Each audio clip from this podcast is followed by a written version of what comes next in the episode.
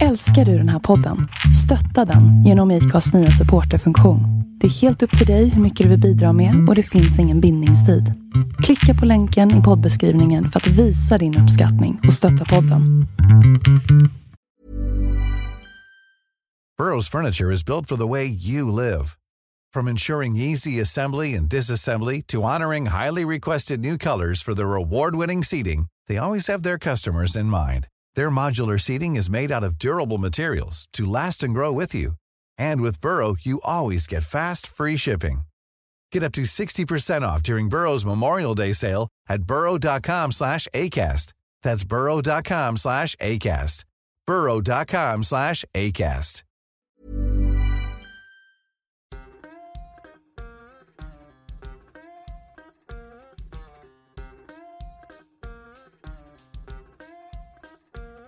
Min första kontakt med den här herren var när han dök upp som någon slags klurig farbror hos Filip och Fredrik i Boston Tea Party. Och det gick liksom inte riktigt att sluta lyssna på karln.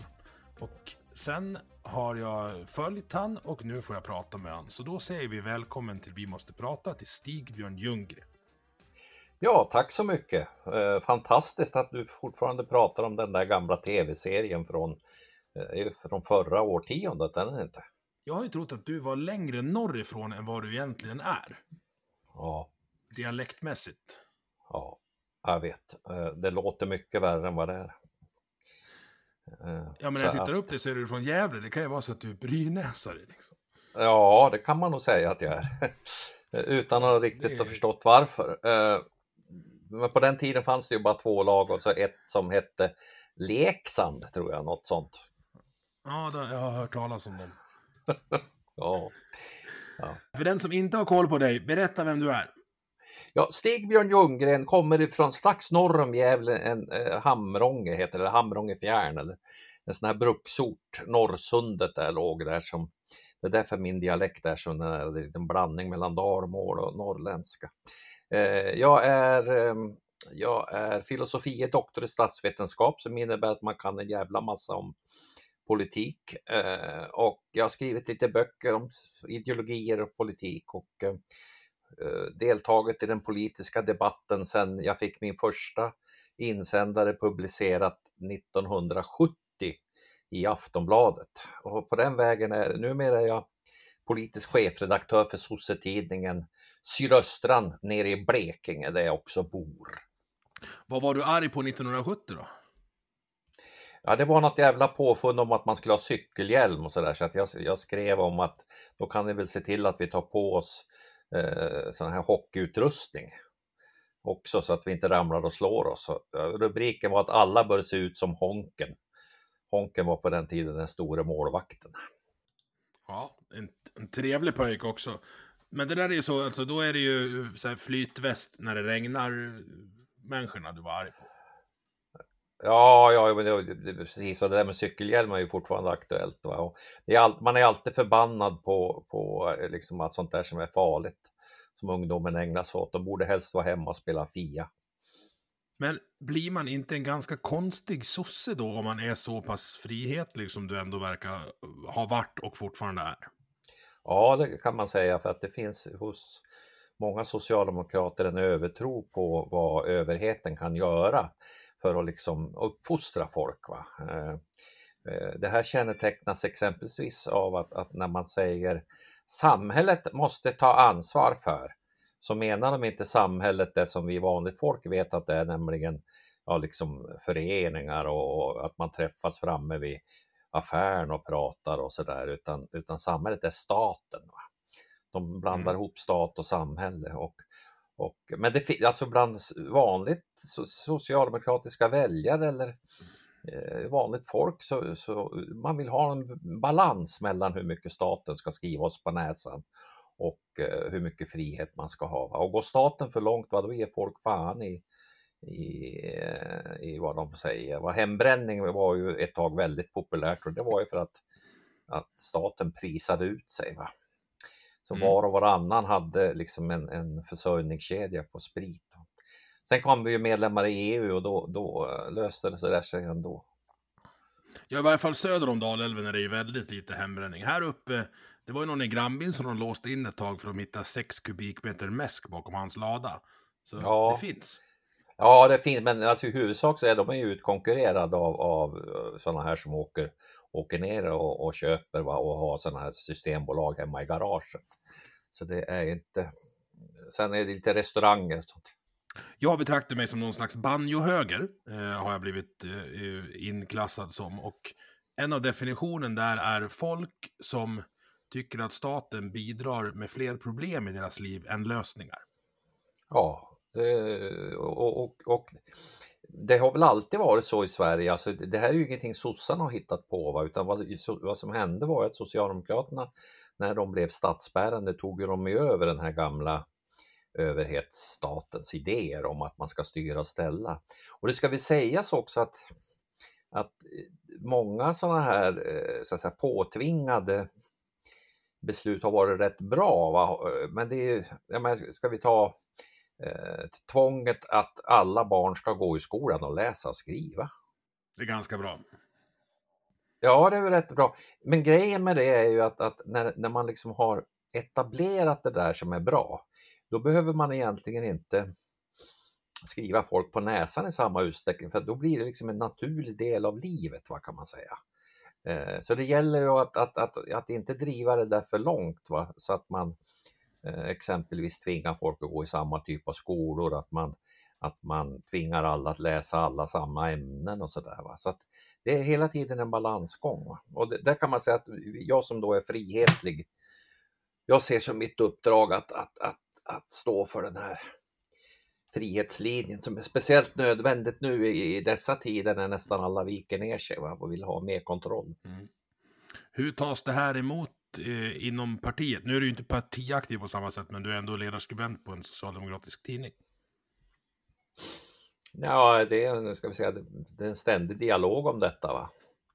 Eh, och och eh, det var nog värre förr tror jag, eh, när Socialdemokraterna hade svårt att förstå det här, alltså på, nu pratar jag på 80-90-talet.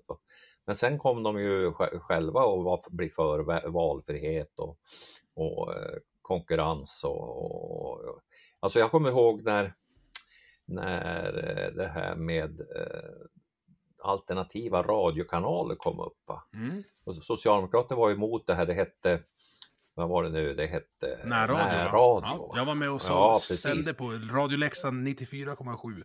Det här är mitten av 90-talet ja. ja, och, och, och, det där, alltså hur, kom, hur blir det då för de sämst ställda om, om de får massa radiokanaler och tv-kanaler att välja på? Uh, och Socialdemokraterna var emot reklam-tv uh, och sådär va. Men uh, ja, vi vet ju hur det gick. va. Mm. Vi sitter här och pratar i vår egen lilla radiokanal. Va? Eh, och, och, så det här, det här motståndet finns inte på samma sätt längre skulle jag säga. Var det Idag inte samma sak med parabolantenner också ett tag? Ja, och där, men där finns det en sån här banjo-höger-mytologi om att, att det fanns socialdemokrater som ville förbjuda parabolantenner. Eh, och hade det bara varit det hade det inte varit något problem. Det var mycket värre.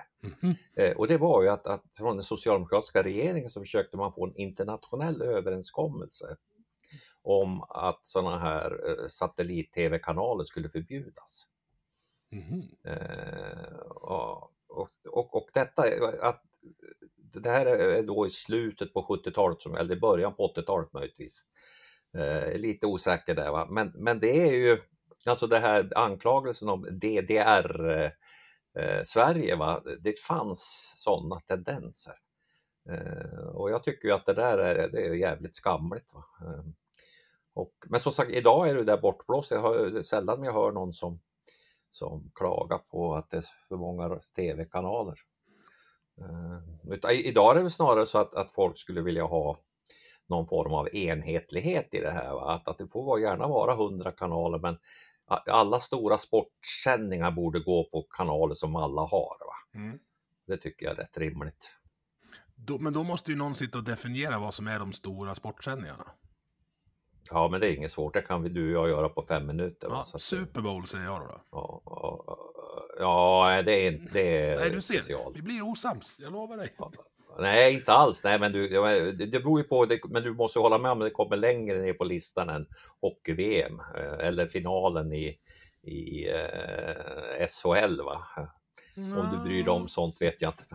Jo, jag är ju från Leksand Ja. som sagt. Min mamma och Ja, pappa och- träffades ja, faktiskt på väg till Gavlerinken nu 77. Jaha, åh fan. Ja, så eh, Se där. jag är född och uppvuxen in i det här. Nej, men min, min poäng där, där vi kanske blir osamstånd, är att jag tror ju mer på att marknaden kan bestämma vad folk vill ha. Jo, men då säger folk att jag vill, nu vill jag se den här jävla eh, Eh, OS eller fotbolls-VM och inte massa köp, eh, eh, skicka efter lådor och, och betala för massa skit. Va? Och, och där kommer då de som vill reglera kommer att ha, ha fördelar. Och det beror ju på att marknaden då är inte riktigt har, har förstått det där, inte skött det där, att det är för struligt, för krångligt. Eller att eh, vi har eh, 9 miljarder in i public service som snedvrider marknaden. Ja, public service skulle ju, det är sånt här de skulle ägna sig åt. Va? Ja, Eh, och inte. Melodifestivalen. Ja, det, det, men det är väl också en, en av de få saker de gör som, som eh, fortfarande har någon slags, i alla fall i Sverige, folklig förankring. Och det intressanta med det är att det är ju en av de få grejerna de har hittat på som har blivit liksom odödligt va? Eh, i Sverige. Va? Eh, och och det, det kom i slutet på 50-talet, va? så kreativa är de. Mm. Om det har med de där 9 miljarderna att göra eller att alla hänger i tjockkult vet jag inte.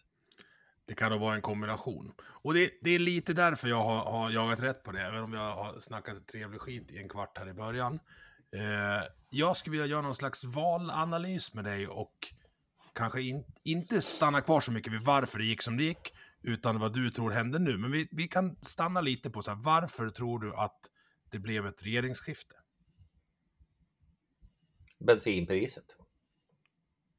Den enskilt viktigaste alltså. Ja, alltså det är symboliskt för elräkningar och, och, och, eh, och, diesel skulle jag säga. Herregud. Och då är inte bara så att det slår mot enskilda medborgare som vill ta sig till jobbet utan också mot företag. Eh, och, och de som jobbar på det här företaget märker av det här. Va? Eh, och att Socialdemokraterna i slut, slutet på valrörelsen tvingades ändra sin ståndpunkt till kärnkraft från att vara ganska kritisk till att vara ganska positiv. Mm. Eh, Det är ett kvitto på att man har skitit i det blå skåpet. Eh, Ett parti som gör det, alltså de har i i årtiondet sagt att, att, att det är ingen brist på el i Sverige. Och så plötsligt så är de tvungna då att, att erkänna att det finns en problematik här. Och den hade man kunnat vinna den diskussionen om man hade varit lite mer proaktiva. Och, men vi har ett överskott på el i Sverige. Problemet är att vi säljer skiten. Mm. Eh, och är väl tvungna att göra det. Och, så den, den och det är ju inte sossarnas fel utan det är lika mycket moderaternas fel.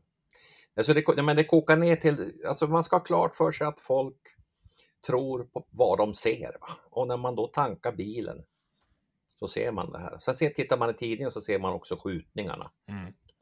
Eh, så det är klart att det, det också påverkar. Va? Eh, och att det inte händer något där. Eh, Man kan hitta någon fråga till kanske, men, men eh, Socialdemokraterna hade nog tagit hem det här om, in, om inte om hade varit. Va? Eh, tror jag. Alltså, eh, innan Magdalena Andersson blev partiledare, då var det ju glasklart att sossarna skulle förlora. Mm. Därför att eh, folk vill ha en ny, eh, en ny regering efter två mandatperioder. Va? Vill ha ett nytt nylle. Och då var sossarna så listiga så att de bytte ut nyllet strax innan valet. och eh, det var ju nästan som de klarade. Hon är ju, Magdalena Andersson är ju den enda av partiledarna som folk har förtroende för. Men det hjälper inte va, när det nästan kostar 30 spänn för en liter bränsle. Mm. Det hjälper inte då. Nej, och sen när man då står och säger att det är alltid någon annans fel. Nu är det ju, men när det gäller dieselbensin Ja. så är det ju mycket så. Men när det gäller elen så har det ju försvunnit fungerande kärnkraft i södra Sverige. Och det tar inte lång tid att liksom googla sig fram till saker som svängmassa och överföringskapacitet som väldigt sällan dyker upp Ja. bland talepunkterna i debatten. ja, ja. Men som är liksom verkligen fundamentalt för varför det är som det är nu. Ja, ja, men folk har vant sig vid att det är två hål i väggen va. Mm. Eh, och, och det kostar nästan ingenting. Alltså det är skitbilligt och plötsligt så börjar vi då få någon slags normalpris. Va? Och då, då de som har, alltså har stora jävla hus uppvärmd med el blir då upprörda. Och det är klart, de borde ha fått en liten vink tidigare om att det, det kanske är dags att lägga om det här. Va? Det har, och det är ju delvis sossarnas fel också, va? eller alla de här partierna som inte har som inte har fullföljt den här omläggningen på, på det lokala planet. Va? Det går ju längre tillbaks än så, för att när vi byggde våra Ja. kärnkraftverk så byggde vi många, men det fanns planerat för lika många till. Ja, ja, ja. Och då sa man att det är lugnt, bygg hus som är uppvärmda av el, för el kommer vi Ja, ha. ja exakt. Det är lugnt. Ja, det ska, det, som, det ska vara nästan gratis. Va? Eh, och, vi, och det är ju en sån här vattenkraftsgrej också, att vi har haft så mycket vattenkraft så vi är så vant oss vid detta. Eh, och, det, och det fanns ju politiker, och någon centerpartist som där ska ha sagt i, i något sammanhang att de kärnkraftverken ska vara som ett pärlband efter den norrländska kusten. Sen käka, Mm. käkade Torbjörn Fälldin, Centerpartiets ledare, lunch med någon sån här profet som kunde förklara för honom att, att det här med kärnkraft var ett helvete. Då gick han hem och ändrade eh, Centerpartiets och också Sveriges historiska kurs.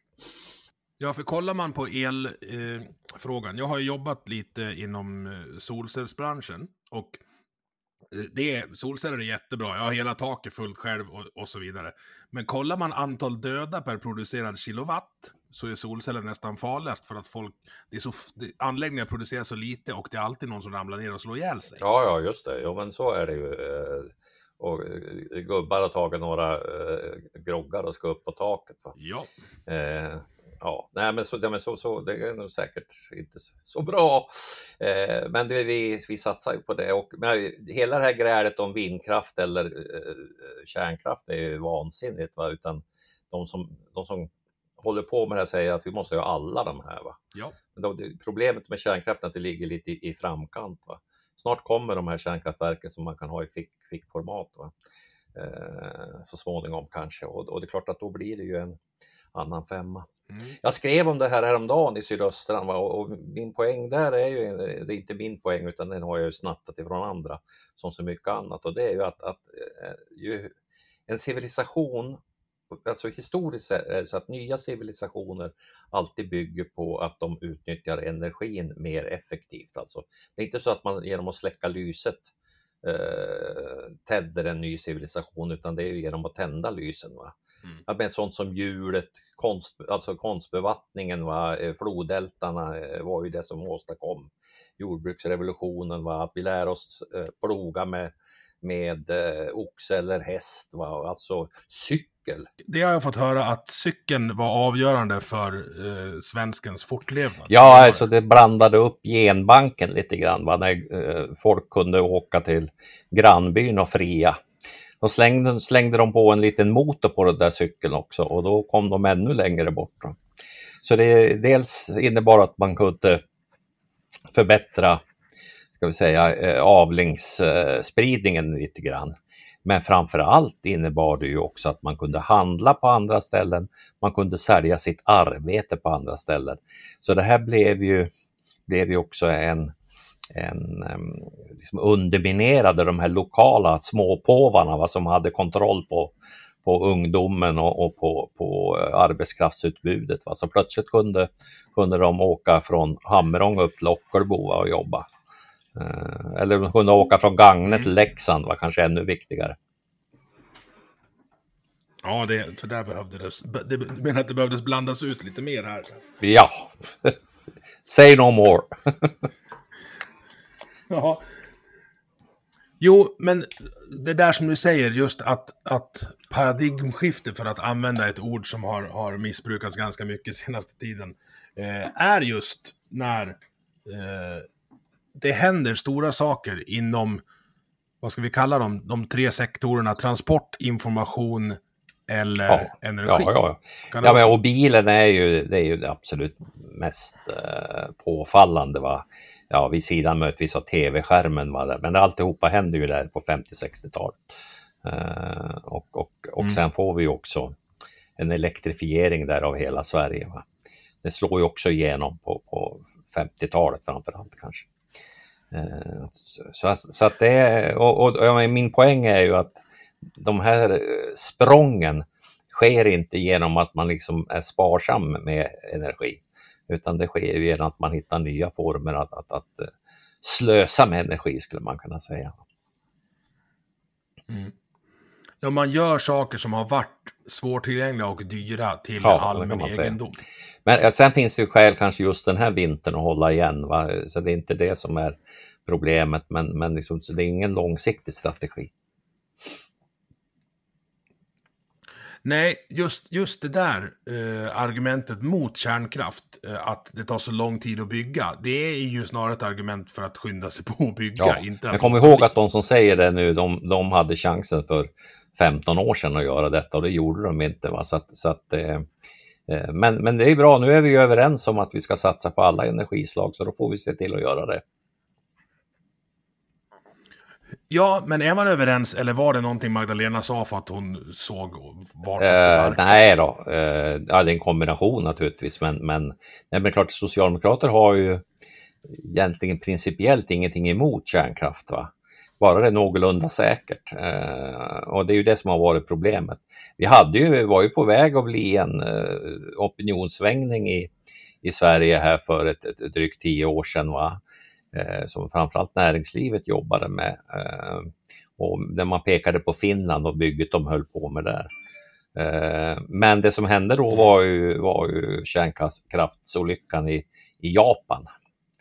Eh, Så att, Mm. vilket ju så vittnar om att det här är ju inte vilka jävla fickbatterier som helst. Nej, och den var ju inte ens en kärnkraftsolycka, utan det Ja, var ju en... ja fast eh, vår kärnkraft, hade inte kärnkraften funnits där så hade det inte varit lika allvarligt. Nej, men det jag menar är att ska man bygga kärnkraft så kanske man inte ska bygga dem på världens tredje mest jordbävningsdrabbade Ja, nej, det kan man ju säga nu så här efteråt, va? men då var det ingen som sa det innan. Och frågan är vad man gör för misstag den här gången, säger då de som är skeptiska. Ja, och misstag kommer ja. man ju göra. Så fort du tar ett beslut så är ju risken överhängande om att Ja, du beslutar fel egentligen. Men du, framöver nu då. Din, även om du har den där röda partiboken i bakfickan, vilket jag finner, jag, jag finner det så svårt att kategorisera dig som, som uh, sosse. Men jag, du säger att du är det, så jag, Ja, jag är medlem i partiet. Jag håller ja. med dig så jävla Om man mycket. säger så. Ja. Ja. When you're ready to pop the question, the last thing you want to do is second guess the ring. At Bluenile.com, you can design a one of a kind ring with the ease and convenience of shopping online. Choose your diamond and setting. When you find the one, you'll get it delivered right to your door. Go to Bluenile.com and use promo code LISTEN to get $50 off your purchase of $500 or more. That's code LISTEN at Bluenile.com for $50 off your purchase. Bluenile.com code LISTEN. There's never been a faster or easier way to start your weight loss journey than with PlushCare. PlushCare accepts most insurance plans and gives you online access to board-certified physicians who can prescribe FDA-approved weight loss medications like Wigovi and Zepbound for those who qualify. Take charge of your health and speak with a board-certified physician about a weight loss plan that's right for you. Get started today at plushcare.com slash weight loss. That's plushcare.com slash weight loss. plushcare.com slash weight loss. Men nu har vi bytt regering. Eh, hur tror du att de kommande fyra åren kommer se ut? Eh, jag tror att det kommande året kommer att vara oerhört kaotiskt för de här är eh, dels är de nya på, på banan. Va? Det kommer att vara som ett sånt här eh, knattelag i fotboll som spelar sin första match. Eh, det är det ena. Det andra är att eh, vi står inför, eller befinner oss i en kris där det inte finns riktigt eh, någon fast mark. Va? Eh, vi vet inte vad vi ska göra för att det ska bli bra. Eh, och därför kommer de att behöva improvisera en massa. Va? Så den här kombinationen gör ju då att, att det blir, blir rätt besvärligt. Men krisen gör samtidigt att oppositionen eh, kommer att försöka ta ansvar. Va? Och Socialdemokraterna säger ju då att vår dörr står öppen. Och det är ju en blinkning till Moderaterna, va? att Mm. om, om det blir för besvärligt så, så vet ni, vi, vi, vi måste ju för Sveriges bästa och så vidare. Va? Eh, sen kommer, om, om det, man får fast mark under fötterna här om ett eller två år så kommer de ju att börja leverera mer i slutet på mandatperioden. Och när vi går in till val eh, sex blir det då, va? då kommer eh, saker och ting att blomma ut. Va? Eh, så då tror jag att de, de har rätt stora chanser att, eh, att eh, vinna igen, va? i synnerhet om Socialdemokraterna ägnar sig åt att gnälla på allting. Va? Eh, och det finns ju ute i de socialdemokratiska leden rätt många som och eh, också media framförallt, allt socialdemokratiska medier som försöker hitta fel på allting nu. Va? Eh, och det gör ju att, att den här mer ansvarsfulla, långsiktiga oppositionspolitiken som partiledningen försöker stå för, att den riskerar att hamna i bakgrunden. Men jag vill få ta bara ett exempel vad jag mm. menar. Så när, när den här högerregeringen då säger att man ska förbjuda kusinäktenskap. Så tänker jag, vad fan, liksom, är det där ett stort problem? Ja, och, och då säger oppositionen, ja, det här är riktat mot vissa grupper och, och, och det är, ja, som undertext liksom, det är liksom en slags rasism och så eh, och, och, det här ska, ska, man ju kanske göra, men, men inte på det här sättet och så. Va? Ja, det som händer då är att man får en kontrast mellan de som vill förbjuda kusinäktenskap och de som inte vill det. Alltså det får det får att framstå som det. Mm. Eh, och det är klart att då kommer ju de som vill förbjuda kusinäktenskap att vinna. Och så här är det i fråga efter fråga när det gäller utvisning av kriminella, det här vandelbegreppet som, som har kommit va? Eh, och en massa andra saker så, så, så, är det i, i den här regeringsförklaringen och det här Tidöavtalet är det lite oklart vad de egentligen menar och de ska utreda det här. Och så det finns anledning att kritisera det. Men när man gör det får man inte göra det på ett sådant sätt att, att, att eh, vi har två inriktningar i svensk politik. De som vill kasta ut kriminella som inte är svenska medborgare och de som vill att kriminella som inte är svenska medborgare ska få stanna kvar i landet. Och får man den motsättningen då kommer mm. Socialdemokraterna att förlora valet 2026. Men var kommer den inställningen ifrån då? Alltså jag, jag, alltså jag har min teori, men är, ja, berätta Nej, din varför, varför behöver... vill man ha kvar? Om vi, om vi tar det exemplet. Nej, men alltså de som hamnar i opposition är förbittrade och börjar då skälla på allting och ni har svikit val, vallöften och sådär och, och, och, ni, är, ni kommer att underminera demokratin och, och det här är ett slag mot de svagaste.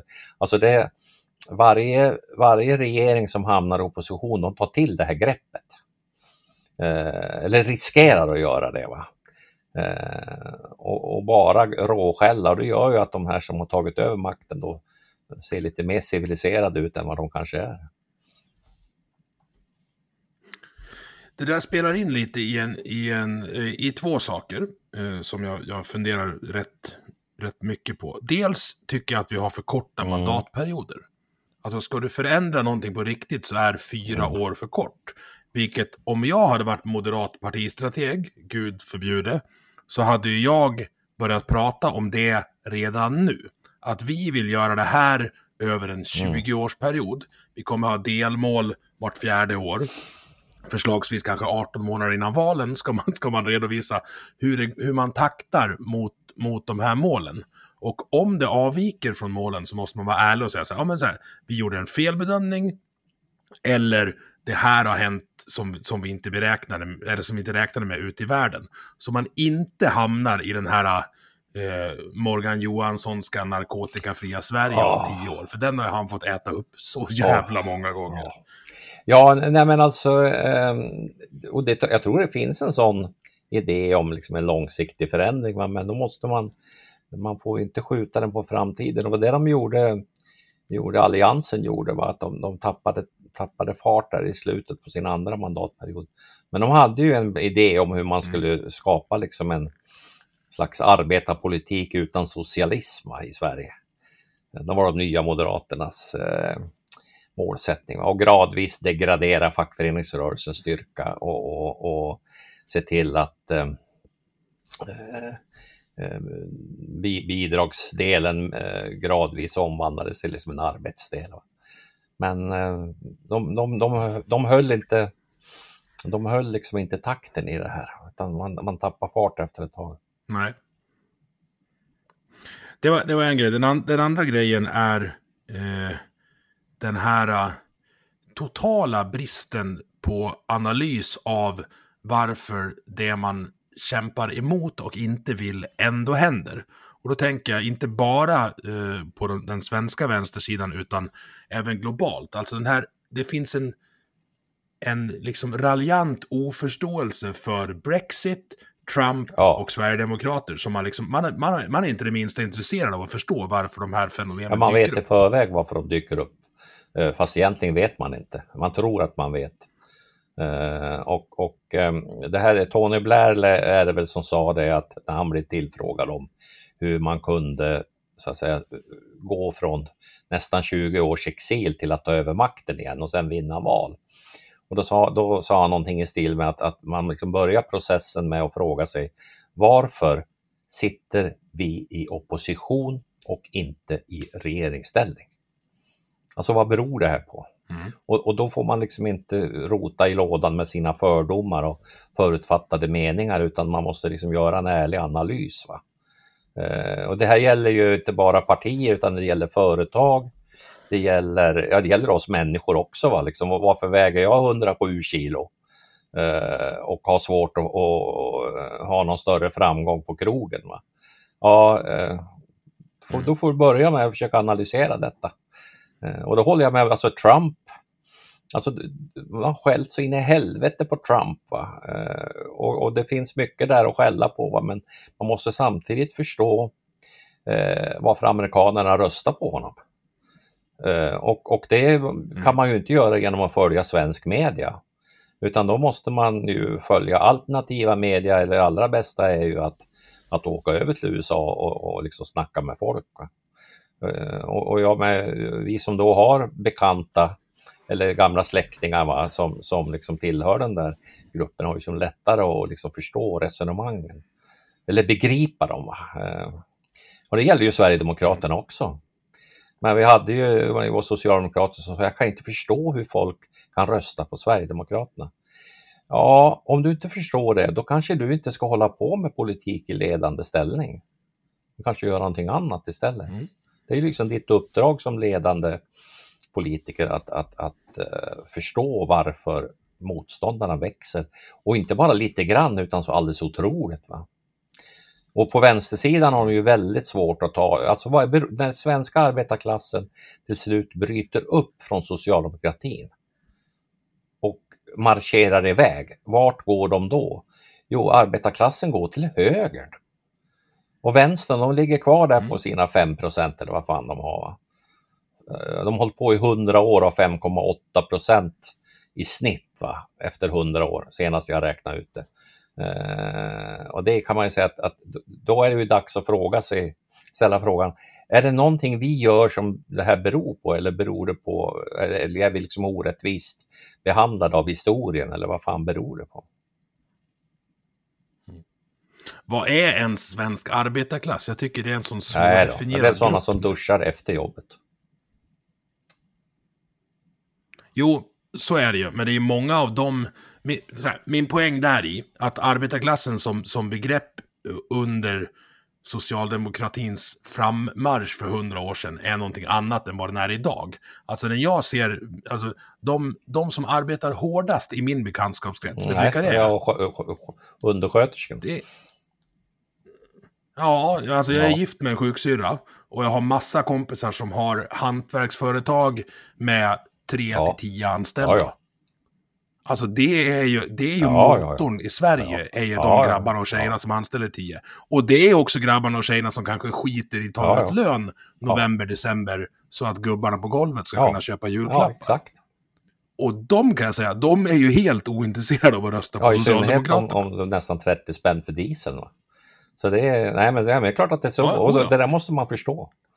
Uh, och, och men, men arbetarklassen, är ju, det blir de som definierar sig som arbetarklass eller som är med i LO-förbunden eller vad det nu är för någonting. Va? Och det, det, det vi kan se är ju att, att, mm. att den, att Socialdemokraterna har graviterat ner mot 20 procent snarare än upp mot 50 som har varit den historiska, eh, de var drygt 40 i varje fall, va? Har liksom varit det naturliga. Och så är det inte längre. Eh, och, då, och har man hamnat i den situationen, då måste man liksom fråga sig varför. Ja, det är lätt att skylla på eh, den här eh, slitna minoriteten, eller slitna, ja det kanske de är, men den högljudda minoriteten journalister i Stockholm som liksom driver ett narrativ att om du ens Ja, men du kommer ihåg när Billström började, ja. som var den första ja. som nämnde volymer ja. när det gällde migrationen. Då var han nazist helt plötsligt. Det... Till och med Reinfeldt tog han i örat och bara... och nu, nu, är det mainstream. Nu pratar Nooshi snart om, om eh, volymer. Och just den där svängningen, jag, jag som inte är i klägget, ja. som Juholt kallar det. Jag har så svårt att, att förstå mig på den här vindflöjel... Ja, nej men det, man fångas i en, en berättelse va? och, och, och liksom tappar, om har man då inte har man då inte koll på inom citationstecken vanligt folk säger va. Så, och att de ligger långt bort. Va? Så, så då är det väldigt lätt att tappa det här fotfästet. Eh, och, och det finns ju många beskrivningar, alltså det som händer med organisationer, vare sig det är partier eller framförallt företag som inte lär sig att, äh, lär sig att vara läraktiga eller fortsätta vara läraktiga. Det är ju att, att de till slut mm. så, det som händer i sådana organisationer är att varningssignaler inte tas på allvar. Och har de varit framgångsrika så vet mm. de att vi kan ju gå på vatten. Eh, och det här lär sig också folk i organisationen att, att, att eh, vill jag ha en plats här så får jag inte komma in med signaler som är opassande. Och det var ju precis vad som hände här. Vill man, vill man begrava sig i det så ska man ju läsa Inga-Britt Ahlenius ja, bok om ja. Ban Ki-Moon. Det är ju när det är taget till ja, sin spets. Ja, det finns en annan väldigt bra en som heter Jim Collins. Som heter när the, When the Great Ones uh, Fail, eller när de stora jättarna går under. Han har gått igenom företag va, som, som mm. går åt pipsvängen. Va, och, och liksom några av de stegen som finns där är ju att, att de slutar vara läraktiga, att, att man, eh, man tappade också sitt centrala svänghjul, alltså det man är till för. Man i socialdemokratins fall att mm. Socialdemokratiska arbetarpartiet ska vara ett parti för de som arbetar. Man tappar det. Eh, och sen mot slutet när, när den här eh, företaget är på väg att gå åt pipsvängen totalt, då börjar man leta dels efter eh, uppköp för att hitta några som är liksom lite sexigare än man själv är. Va?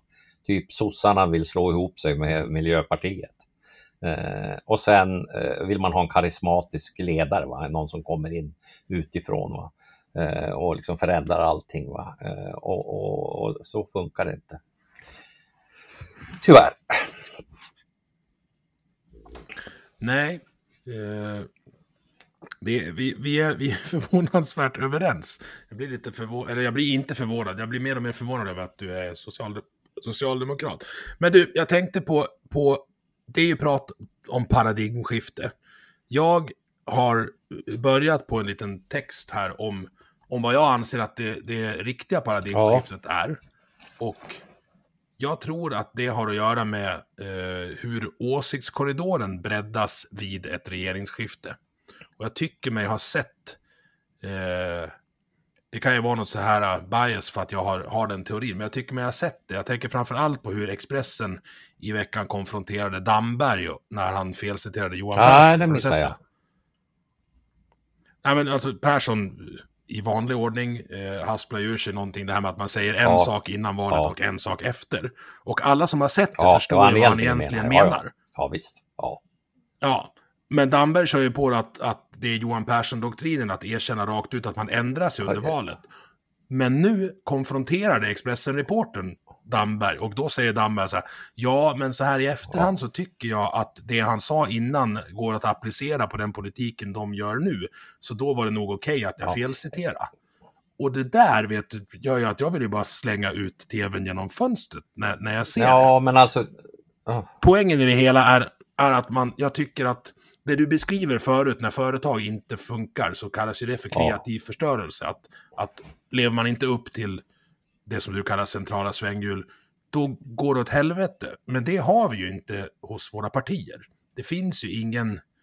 Eh, Alltså det är, det är väldigt svårt för ett nytt parti att komma in i riksdagen. Det har hänt två gånger på 40 Ja, eller år. tre om du räknar eh, KD, eh, Ny Demokrati och sen så har du eh, SD Ja, och sen. Ja. Miljöpartiet Ja, men här, också. komma in och vara nej. kvar då. Ja, vara kvar. Ja, nej, precis. Eh, nej, men det är väldigt svårt. Eh, jo, men alltså eh, att, att, att Johan Persson-doktrinen blev ett uttryck, det berodde ju i- på dels att, att han eh, att han blev feltolkad. Han är ju rätt citerad, men han är feltolkad. Och har man en generös tolkningsmodell, då, då förstår vi ju eh, vad han egentligen eh, försökte uttrycka. va. Men när det detta kombineras med att de inte riktigt, eh, folk upplever att de inte riktigt levererar till eh, i sin nya politik. Va? Så det är klart att då blir ju det här mer levande. Eh, Men sen är det också så att socialdemokrater, eh, som alla andra också, alltså efter ett val så tvingas man ju ta beslut som man inte riktigt hade flaggat för innan. Eh, Det liksom ingår i, i att ta över regeringsmakten. Ja, det såg vi framförallt på Annie Lööf där Ja, med äta skor och... och eh, Nej men så det här är, Eh, ja. Jag ska snart släppa iväg dig för jag åker och ja det är bra det att du är i dagis. verklighet. Men jag, jag, jag, tänk, ja, jag tänkte på en sak eh, som kom fram till mig i natt när jag satt och, satt och researchade dig. Eh, och så, då är man ju ute på YouTube och eh, kollar vad folk har sagt. Den här beröringsskräcken som har genomsyrat Sverige eh, de senaste 15 åren då, med, just gällande Sverigedemokraterna. Den, den har ju varit allsmäktig. Sen dyker du upp i riks Ja, och pratar. ja. Och det, jag har en teori om det också, men, men berätta hur du...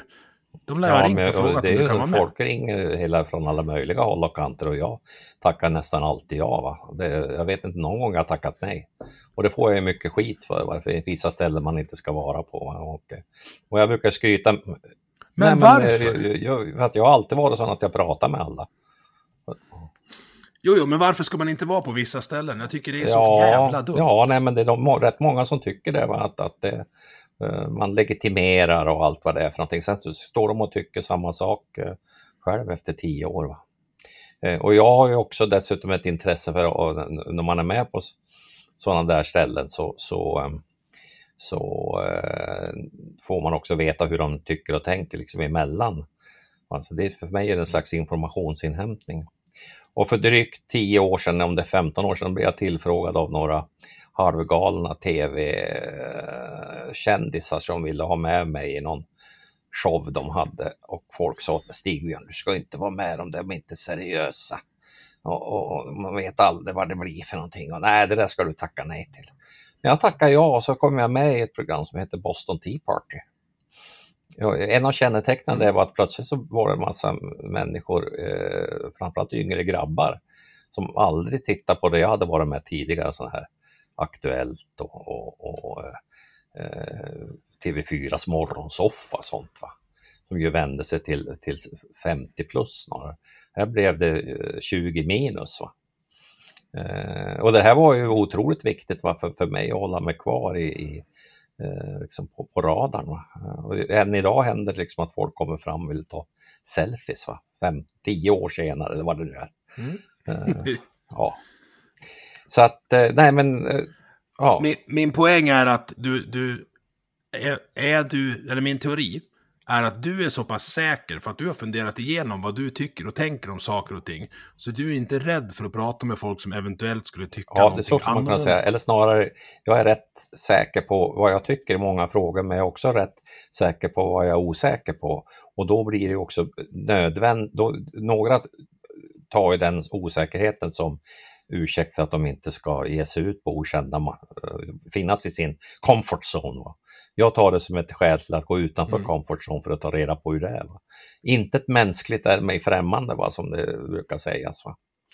Eh, och, och ingen, ingen rätt att tala utan undersökning, säger Mao Zedong. Tycker jag också är bra. Mm. Du har liksom gått, du har mött Chang Frick i någon korridor här, att du har gått från SVT in på Riks och han Ja, jo, nej, men Jean Frick är ju jävligt tid. intressant, va, liksom, hur, hur man kan jobba. Så att det, ja, och, och, och jag, jag, jag har skrivit i tidningar som Proletären, eh, och, och diverse högerextrema organ och så har jag skrivit i, i centertidningar så att det, ja som sagt var hela spektrat. Mm. Ekonomiskt så kanske centertidningarna är de mest högerextrema också. ja, men det är klart att, att det är, det är sen, sen om det är en merit att ha skrivit förordet till senaste svenska upplagan av Mein Kampf vet jag inte, men, men eh, eh ja, jo, det, det tycker jag. Ja, det är en viktig. Alltså, inte, inte för att jag tycker, inte för att jag tycker att, att det är nog bara förordet som är bra i den, men jag tycker inte att man ska ha den här nej, jävla beröringsskräcken. För jag tror att, jag tror att livet ja. blir fattigare. Nej, men han som gav ut den där, han, hade mött några skinnskallar där någon gång i början på 80-talet i Gamla stan, va? som gick och sparkade på en ölburk. Va? Han tänkte nu är de på gång igen. Va? Så nu måste vi kratta manegen här för ett motstånd. Va? Och då måste vi ge ut Adolfs bok igen så folk får läsa vad fan han, eh, hur han resonerade. Va? Så, så att det, ja, på den vägen var det. Ja, jag vet inte om jag blivit smart. Jo, det har jag nog blivit. Jag har fått en del böcker att läsa i alla fall. Och det vart lite kortare än vad jag hade tänkt att det skulle bli. Men tack så mycket Stigbjörn för att jag fick uh, prata med dig. Nu lär jag hasta iväg. Tack så mycket själv. Tack, tack. Du har lyssnat på Vi måste prata som produceras av mig, Emil Nilsson. Tycker du om det du hörde? Dela avsnittet med dina vänner och på sociala medier. Vill du stötta podden kan du göra det via Patreon där du hittar den på patreon.com snedstreck vi måste prata i ett ord. Eller så swishar du en slant till nummer 123 671 46 79. Vi hörs!